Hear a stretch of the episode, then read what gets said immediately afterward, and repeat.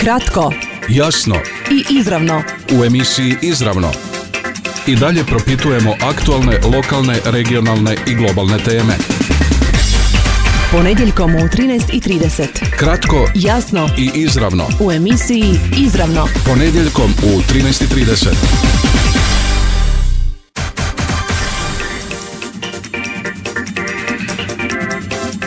Dobar vam dan, poštovani slušatelji. Što iz pozicije nakladnika misli o slobodi i položaju lokalnih medija danas? Kako preživljavaju?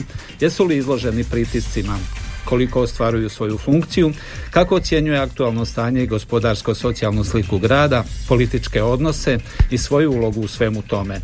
Kratko, jasno izravno u današnjem izdanju emisije Izravno, a u povodu nedavnog svjetskog dana slobode medija i današnjeg dana grada odgovara Mirjana Adić, direktorica Radio Đakova i nezavisna vijećnica u gradskom vijeću. Dobar vam dan i dobrodošli. Mm, Dobar dan, hvala na pozivu i evo pozdravljam sve naše cijenjene slušatelje. Iako osnovni povod za moje današnje gostovanje je 3. svibnja, odnosno Dan slobode medija, koji je evo iza nas, Uh, ono što nikako ne smijem propustiti na početku ovog da, ove današnje emisije, a to je da je činjenica da je danas dan našega grada. Uh, ovo je moj grad u kojem sam se rodila, odrasla, formirala svoju obitelj, ako mogu reći, ovo je grad u kojem sam se gotovo u cijelosti ispunila i zato mi je jako važan i stalo mi je do njega. Ono što su bile nekakve moje, e, vjerojatno je posljedica mog odgoja, a to je da sam uvijek puno radila, uvijek se nastojala odgovorno ponašati i da nikad nisam smatrala da mi nešto treba biti dano, nego sam uvijek nekako vodila računa što mogu dati prvo sebi, svojoj obitelji i zajednici u kojoj živim. I to je razlog da danas mom gradu čestitam 784. rođendan.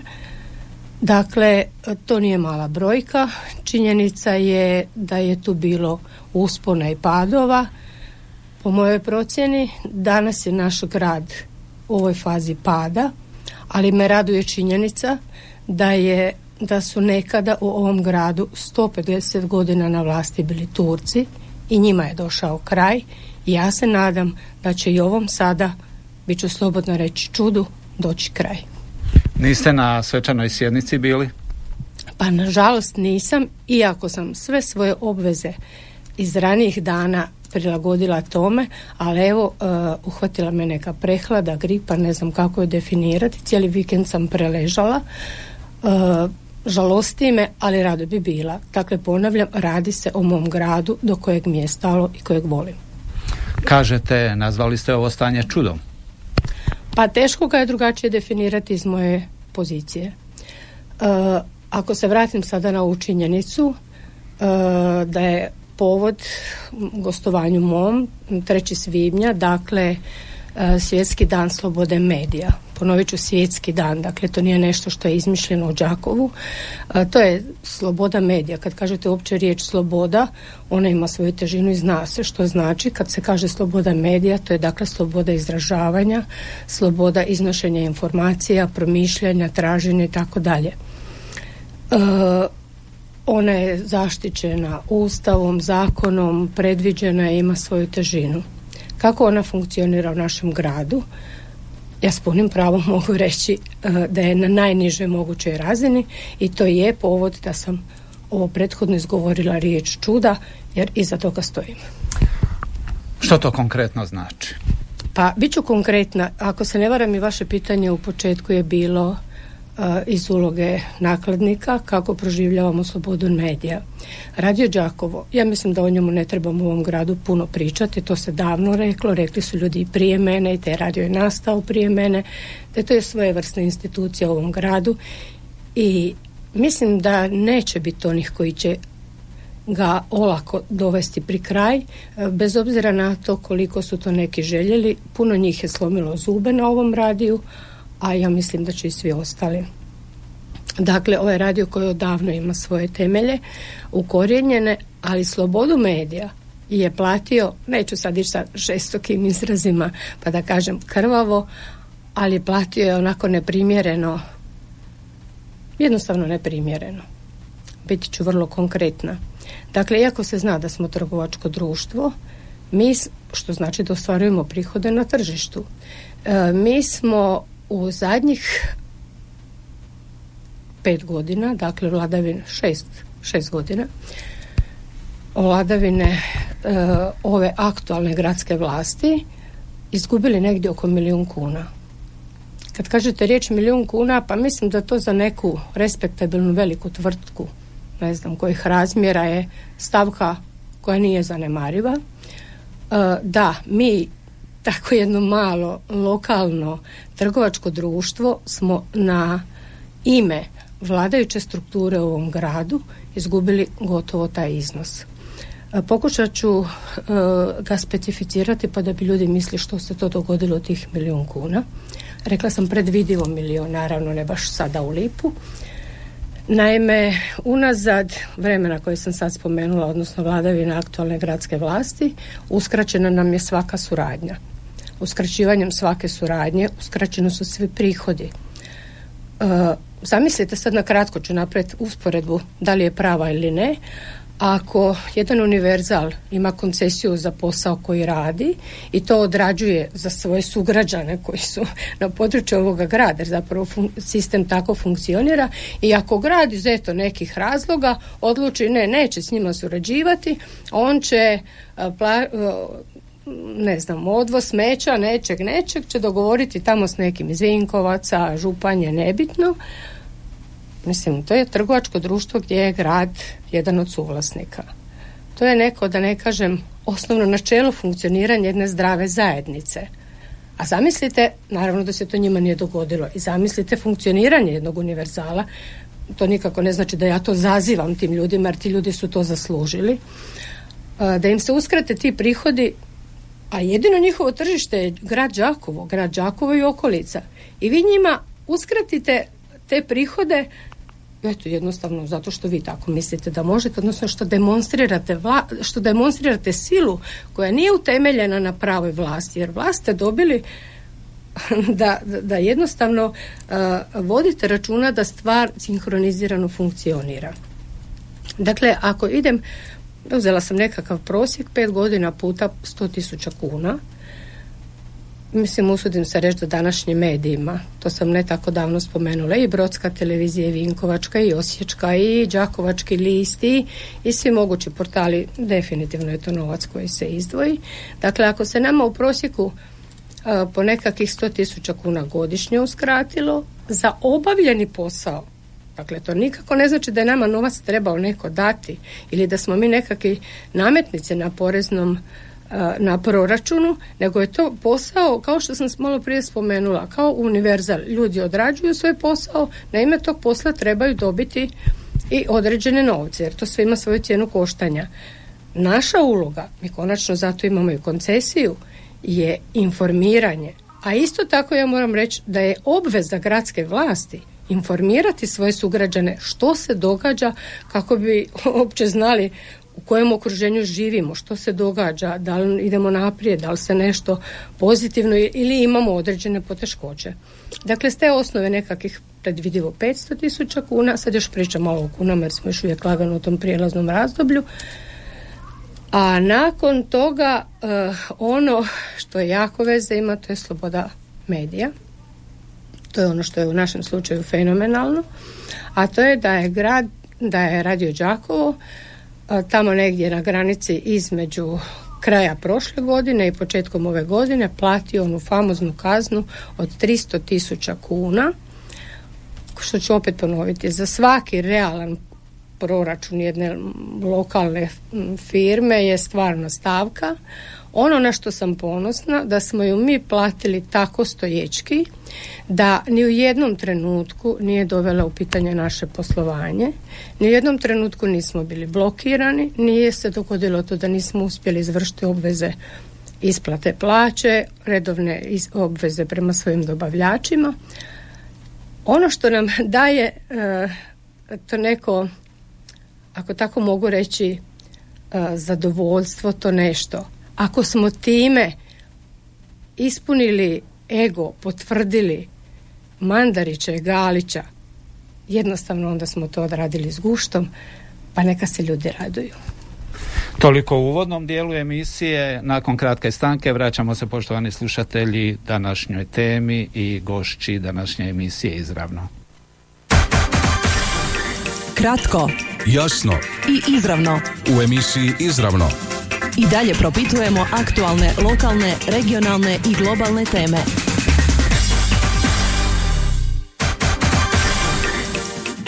Što iz pozicije nakladnika misli o slobodi i položaju lokalnih medija danas, kako preživljavaju, jesu li izloženi pritiscima, koliko ostvaruju svoju funkciju, kako ocjenjuju aktualno stanje, gospodarsko-socijalnu sliku grada, političke odnose i svoju ulogu u svemu tome. O svemu tome, poštovani slušatelji, u današnjoj emisiji izravno govori direktorica Radio Đakova i nezavisna vijećnica u gradskom vijeću, a povod je nedavni svjetski dan slobode medija i današnji dan grada. A gdje je zapravo početak svemu? E, jako, meni je jako teško odgovoriti na pitanje, zato što meni ovo graniči sa zdravim razumom. I, osim toga mislim da svako ko ulazi u javni život mora razgraničiti neke svoje osobne interese, želje, volje, nekoga voliš, nekoga ne voliš i ok. To ti privatno kod kuće možeš napraviti što god hoćeš. Nekoga možeš zvat na kavu, nekoga ne moraš. Ali kad, ra- e, kad upravljaš i vodiš grad, raspolažeš javnim sredstvima, ne možeš se ponašati kao da su oni tvoji. E, tim više meni nije jasno da sebi neko može to dopustiti, da se tako ponaša i da za to nikome ne odgovara. Zapravo, to sam već u nekoliko navrata rekla, možda to stanje te šutnje medijske uh, i odgovara, jer to zapravo na neki način prikriva nerad. A uh, potvrda ovom našem uh, toj kazni koja je svakako važna, jer me ljudi često znaju pitati, jer već ranije smo mi u medijima o tome pričali, dokud je stigao taj naš slučaj, je to već završilo, uh, zapravo kako to kod nas već biva, sudski procesi traju. Uh, 15.6.2018. godine to je ta famozna sloboda medija. 15.6.2018. godine uh, bio je petak i tada se u našem eteru emitiralo jedno priopćenje koje je imalo osvrt na ponašanje aktualne gradske vlasti. Nećete vjerovati, to je bilo priopćenje, ja pretpostavljam negdje u vijestima, ako me sjećanje dobro služi, u 13 sati gotovo reklo bi se vikend, kraj radnog vremena i tako dalje, preporučenom pošiljkom u ponedjeljak ujutro 18. lipnja 2018. godine stiže opomena pred tužbu naravno adresirana od strane grada. Na iznos, molim vas slušajte, 225 tisuća kuna na ime duga e, korištenja prostora na adresi Bana Jelačića 6 kroz 5. Dakle, to je stara lokacija radija gdje smo mi godinama bili, funkcionirali. Tu samo moram jednu sitnicu spomenuti, sitnicu, to je jako važna stvar. Zapravo, budući da je to, to sam isto već nekad znala reći, vodilo se kao oranica kako to već u knjigama ništa, najvećim dijelom ništa ne bude ažurirano i onako kako treba. Taj proces dokazivanja vlasništva pokrenuli smo mi, baš s namjerom. Nas niko zapravo nije na niš, za ništa tužio, nego smo pokrenuli mi kako bi znali jednostavno, jer se u našim poslovnim knjigama vodio taj prostor kao naš prostor i dakle mi smo ga pokrenuli, već kako je to sve išlo, ok, presuda je bila takva da, ta, da to nije pripadalo Radio Đakovu, nego da je to pripadalo a, gradu Đakovo, kako sam to i ranije rekla, uvjerena sam da to grad Đakovo nigdje u svojoj evidenciji nije imao, jer smo ga mi vodili u poslovnim knjigama, ali to su sada neka stara vremena, čisto samo kao neki mali podsjetnik. 2011. godine smo mi preselili u novi prostor, mislim o čemu stvarno svi sugrađani znaju, toliko se to pričalo, to naše svečano otvorenje, prelazak i tako dalje. Grad Đakovo je bio obaviješten da mi izlazimo iz tog prostora ugovorom o raskidu korištenja poslovnog prostora i tako dalje. Dakle, po mom, naravno da su u životu uvijek moguće neke greške, ali budući da je grad Đakovo i jedan od članova društva Radio Đakovo, dakle sa svim je bio upućen i ništa nije bilo nepoznato. Naravno, samo je bila druga garnitura politička, tako da naravno nakon odlazaka jednih životni proces se nastavlja dalje. I e, dakle mi smo 2011. godine izašli u međuvremenu do 2018. ovaj famozni vikend koji sam spomenula e, u tom prostoru gore niko nije bio. A proces dokazivanja vlasništva je još uvijek trajao. Na našoj skupštini je dogovoreno e, tipa kad bude završen proces, kako bude sudski proces ispao, tako će to biti i to je to. U međuvremenu smo naknade i sve one pričuve plaćali zajedno po dogovoru. Znate, kad, kad ste dio nečeg pa radite u dobroj namjeri jedna i druga strana. E, dakle, taj famozni vikend e, kreće od te priče da se nama naplaćuje do 2018. godine, dakle razdoblje od sedam godina za koje mi nismo gore niti bili, niti koristili taj prostor. E, dakle, to je bila čista, ali čista odmazda za priopćenje koje, se, koje je bio pravi izraz slobode medija i koji smo mi platili. Dakle, ja kad sam vidjela to, ja sam bila vjerice, ja sam pokušala pročitati da li je to 2200, 22 225. Jer ono što je isto tako činjenica da u međuvremenu, dakle sve te godine, mi nikad nismo dobili račun za, korištenje prostora. Nismo dobili opomenu da ne izvršavamo svoje obveze. Nismo dobili famoznu opomenu pred tužbu, nego ste vi samo preko vikenda, dakle to je vjerojatno bio petak produženi rad kad je bijes učinio svoje i mi smo ponedjeljak dobili to pismo. Nakon toga sam ja naravno pokušala ovaj u nevjerici dobiti odgovor o čemu se radi, gdje je problem, šta je bilo, šta se dogodilo. E, bilo je tu nekih pokušaja odgovora, odnosno odgovora. Bilo je nekoliko razgovora, ali koji su redovito završavali s ničim. Kao što u ovom gradu zapravo sve završi s ničim.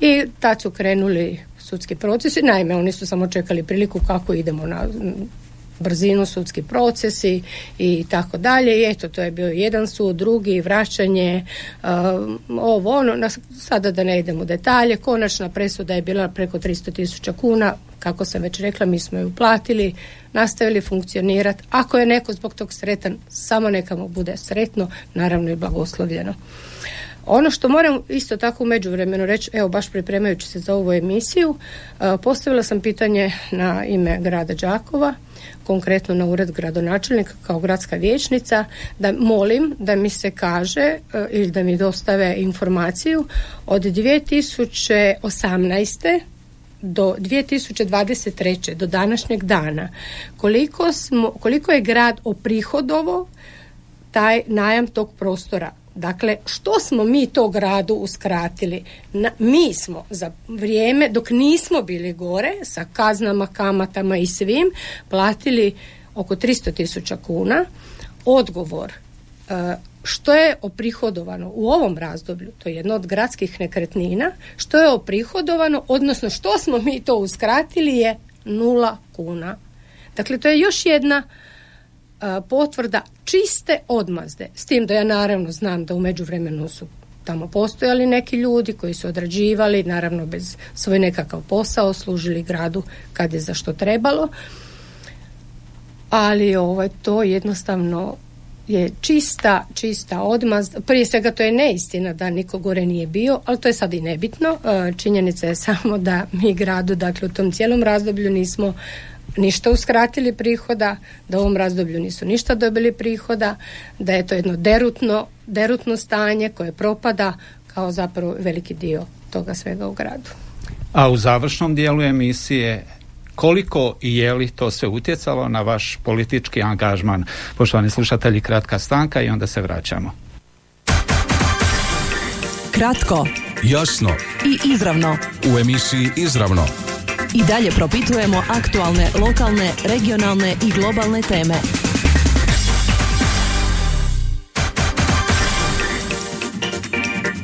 Poštovani slušatelji, naša gošća danas je Mirjana Adić, direktorica Radio Đakovo i nezavisna vječnica u Gradskom vijeću, povod prošlotjedni svjetski dan slobode medija i današnji dan grada.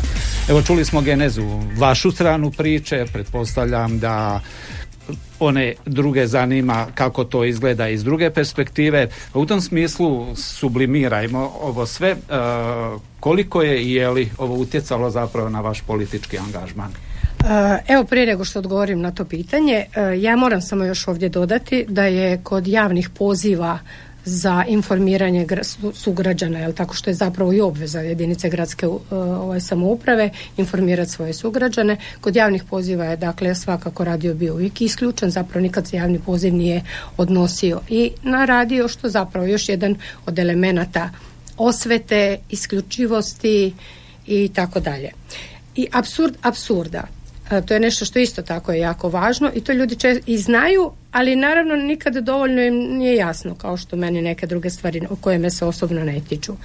Grad je jedan od suvlasnika radija. E, prema zakonu o trgovačkom društvu postoji mogućnost isključivanja člana društva ukoliko član društva nanosi štetu društvu. Zapravo, nanosi e, zadaća Bit ću sada konkretna pa ću reći da zakon o trgovačkom društvu kaže da je osobita važna obveza lojalnog postupanja člana prema društvu i ostalim članovima društva. Dakle, grad Đakovo se treba ponašati lojalno kako prema samom društvu, odnosno radio Đakovu, odnosno i prema svim njegovim članovima, jer on nama, ostalim članovima, nanosi štetu. To je, to je ponašanje koje stvarno zaključuje, e, e, zahtjeva isključenje člana društva i zapravo time šteti opstojnost i interese društva te interese društva članova. Mislim, e, mislim da tu, ja kad sam imala priliku porazgovarati sa kompetentnim i mjerodavnim ponašanjima člana društva, ljudi prvo su bili u nevjerice, ne mogu vjerovati da neko, neko tuži nekoga čiji dio je on. Dakle, to je zona sumraka. I onda kad ja kažem da su Turci bili 150 godina pa su otišli, pa ja dopuštam još i deset, mislim ne jako sam ja da dopuštam, pa još deset mandata ove gradske vlasti, ali ovaj grad će i to izdržati. Evo to jamčim na današnji dan uh, našeg grada. Dakle, prošli smo što smo prošli ovakva čuda, opet ću ponoviti riječ čuda, nismo imali priliku vidjeti. Bilo je to naravno uvijek određenih razilaženja, uvijek su vlasti volile medije, uvijek su volili vladati medije. Obljavali ste se svojedobno i sa bivšim. Tako je, tako je, tako je. Vlasti uvijek vole medije i svi bi, e, e, tu je jedna pozicija medija vrlo nezahvalna. Od medija svi očekuju, a niko ne misli da to ima svoju nekakvu cijenu koštanja. I tu uvijek si nađu nekakav problem, ne znam, privatno vlasništvo, ovo ono. A gdje je problem? Jesmo li mi u ovom nekom novom društvenom poredku gdje treba neko kako ulaže vlastita sredstva stimulirati, cijeniti, respektirati ili ga treba uništavati? Dakle, koliko to je li utjecalo na vaš politički angažman? Pa je. Je, definitivno je, budući da je svjesno, nesvjesno, direktno i indirektno, u vlasti ste stalno, vlast se bavi vama, tu su bilo na vremena i prodaje radija i e, ne znam koje sve nisu trikove radili kroz povijest, ovu noviju povijest radija i to jednostavno u meni, ja bi, ja nekad možda imam potrebu reći da u meni čuči neki mali Matija Gubec.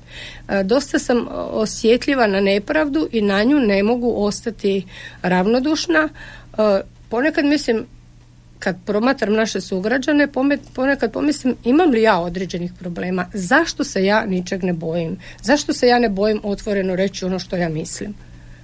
Tako da, da, moj odgovor na pitanje jednostavno zdrav razum mi je rekao dosta je, ma kako sam u startu rekla da uvijek prihvaćam volju svojih sugrađana.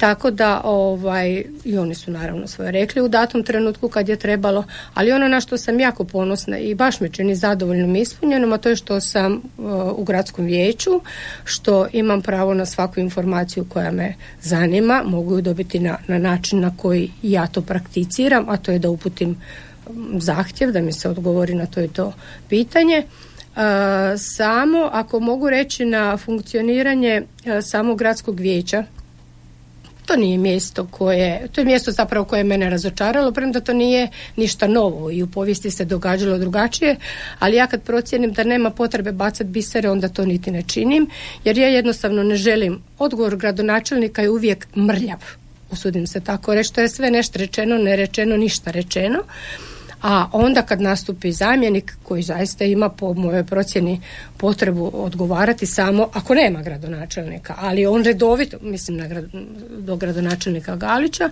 on redovito iskače, onda su vam to dugački elaborati, samo hvale, vrijeđanja, vrijeđanja. On samo e, tamo sjedi i vreba koga može vrijeđati na osobnoj razini, bilo koji vječnik da postoji, ne bilo koji, naravno oporbeni, a da postoji pitanje, tu je faza vrijeđanja, tako suludih suludih priča koje ne vode zapravo ničemu. A što mislite koliko sami potencirate takve stavove? Kolika je vaša uloga u svemu tome? mm Ne znam na što sad konkretno mislite. Na takve stavove, na ukupnu tu političku atmosferu, pa, odnosno ja bih, u gradu, u vijeću. Ovako, ja bih rekla da moje prvo predstavljanje u vijeću, dakle to je moje prvo iskustvo političko na taj način, je bila nekakva, ja se usudim reći, uh, uljuđeno pozdravljanje, uljuđeni pristup, uljuđeni govor, koji je rekao da pozivamo na suradnju, naravno predstavnici smo, to nije samo moj glas, to je glas svih onih ljudi koji su za mene glasali. Ja nisam sama došla u gradsko vijeće, dakle u ime njih i pitam i ljudi me često zovu i, i nešto traže. I e, nisam sigurno ne, neko ko će šutiti i pratiti, bisere bacati neću na gradskom vijeću da, da, da, dam nekom gušt da iza mene ima potrebe onih svojih izljeva nepotrebnih, to si neću dopustiti, ali naravno da si onda nađem svoj način kako ću ja funkcionirati, to je ono što sam možda jednom prilikom rekla da ću biti svoja na svoj način, drugačija, evo to sam ja. dosta... I zato vam služi vlastiti radio? Pa gledajte, ako si kupite traktor, onda možete orati. Šta da vam ja sad tu drugo kažem? Splet životnih okolnosti je da sam ja tu.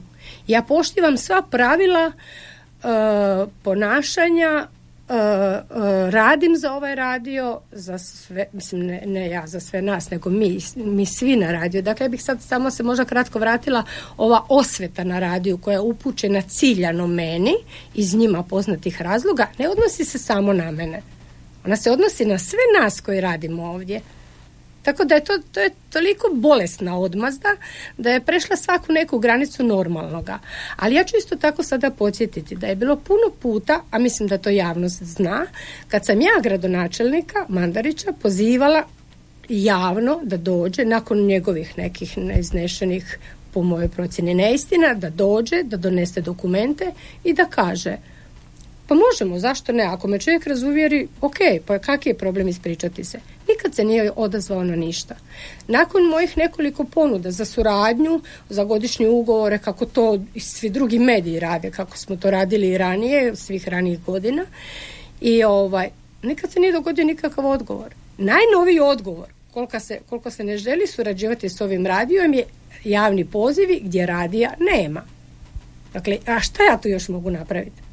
Kolateralna žrtva javnost, Đakovčani. Pa da, rekla bih upravo to. E, radio je platio svoju slobodu medija, da i neka smo. I neka smo. Mi smo to izdržali, mi smo tu, mi smo... Pa ja samo mogu reći, evo, dragom Bogu hvale nekim čudom da jedan jedini dan nikad nismo bili u blokadi, to me raduje, to s ponosom uvijek kažem. I ja, ja čak ne mogu čak nekad ne mogu ni, ni vjerovat kako smo mi to sve skupa uspjeli, ali naravno da su tu velike žrtve i naši sugrađani. I oni se često mogu pitati jesmo li mi fair? Postavim ja sebi to pitanje, jer u ovakvim okolnostima nije zdravo raditi. Nije normalno. Ovo je jedan pogled, jedna strana. Ovo je bolesno stanje. Ovo je bolesno stanje u kojem se naš grad nalazi. Ja se često puta nađem u toj nekakvoj dilemi, ali ja vas molim, recite mi, tko još radi za džabe? Zašto Brodska televizija, Vinkovačka televizija, mislim, nemam ništa protiv tih kolega da bude odmah jasno, portali i tako, oni imaju pravo na plaću, a mi nemamo pravo na plaću. Dopustite, i to vrijeđa zdravi razum. Tako da u tom slučaju Mm, nije normalno funkcionirati u ovakvoj situaciji da su građani se s pravom pitaju što se to događa. Što se mene tiče, ja sam uh, nemam taj problem razdvojiti privatno od premda mene privatno ništa ne, ne veže s nikim, ovaj, privatno od poslovnog. To nije tvoj grad, ovo nije moj radio samo. Znači ja nemam i znam čemu služim. Služim informiranju svojih sugrađana. Ali ovo je nešto što nije normalno. I za kraj, na samom smo kraju emisije, vrlo kratko, kako biste sublimirali zapravo onda ukupno stanje u gradu? Pa stanje u gradu je tako da pa ne, anemično. Imamo ljude koji bez obzira na, na to što oni mislili o sebi, oni ne vole svoj grad i ne poznaju svoj grad. Još manje vole svoje sugrađane jer da vole ih, onda bi ih i primali na razgovore, čemu oni realno i služe. Mislim, to su javno otvoreno rekli, nismo mi tu da mi pričamo sa svojim sugrađanima. E, tako da e, stanje je, ništa se zapravo ne zna što se događa. Mi, mi ne znamo danas što se događa s mimozom, mi ne znamo što se događa s tržnicom, hoće li ona ikad biti natkrivena. Nedavno na gradskom vijeću e, gradski vijećnik Berberović pita kojim sredstvima su rađene e, biciklističke staze. Kako sam uvijek rekla da je odgovor brljav, mrljav. Dakle, mi tek onda saznamo da su to našim sredstvima, da evropska sredstva nisu povučena. Ono što me isto tako jako žalosti, a bilo bi mi žao da u ovoj emisiji ne kažem, to je jedna takva tromost, odnosno mi smo žrtve našeg poduzetničkog centar, centra koji nije poduzetan apsolutno uz dužno uvažavanje ljudi koji ga vode, o kojima ja osobno mogu imati mišljenje da su korektni kao ljudi, ali nemaju kompetencije za vođenje jednog takvog centra. U jednom mom posjetu njima kad sam pitala uh, ako mogu zamoliti o tri neka projekta kojima bi se oni pohvalili, jedan od ta tri je bio javni WC. Tako da mislim da je grad u jednoj realno anemičnoj situaciji, da, da je to onako nešto. Mi smo nedavno tamo, ne znam, pored širokog polja prije par godina asfaltirali cestu, naravno pogodujući nekome. Zato smo utrošili smo grad i utrošio nekakav novac, nakon toga je platio određenu kaznu, da bi onda nakon toga tu cestu morao podići. Ali to neko zna. Jel to neko zna? To, to se ponaša kao što sam ja nedavno rekla, kao sa obiteljskim gospodarstvom. I na kraju, je li ovo sve najava za novi politički angažman? Je li prerano, jeste li donijeli tu odluku? Hoćete li se kandidirati na sljedećim lokalnim izborima? Završavamo s tim. Ovo je danas meni bila tema 3. E, svibnja Sloboda medija i to je današnja, imala sam potrebu javnost s ovim upoznati. Kako sam već i rekla da jako sam sretna što sam u, gradskom vijeću, jako. E, vjerujem da ću poželjeti biti dalje, naravno ako sve to životne okolnosti budu dopustile, što ću točno još konkretno odlučiti, do toga je daleko. U svakom slučaju, teško mi je gledati moj grad kako je anemičan i moram samo još reći grad straha u kojem ja dobivam anonimna pisma gdje čovjek kaže ne želim se potpisati strah me za moju obitelj. A završit ću s ovim budući da je dan grada o mojim političkim ambicijama bit će vremena. A ovaj želim završiti s jednom jednim tekstom uh, koji, koji sam navela prije izvjesnih jedno dvije godine i kad sam rekla ima jedan svijet gdje živjeti bih htjela i gdje riječi bi trebala biti dijela. Dakle želim da to bude moj grad, da to bude Đakovo i da nam ovdje svima bude lijepo i da budemo sretni. Poštovani slušatelji, goše današnje emisije izravno bila je Mirjana Adić, direktorica Radio Đakova i nezavisna vješnica u Gradskom vijeću. Hvala vam lijepa. Kratko, jasno i izravno. U emisiji Izravno i dalje propitujemo aktualne, lokalne, regionalne i globalne teme. Ponedjeljkom u 13.30. Kratko, jasno i izravno. U emisiji Izravno. Ponedjeljkom u 13.30. Ovaj programski sadržaj sufinanciran je sredstvima Fonda za poticanje pluralizma i raznovrsnosti elektroničkih medija.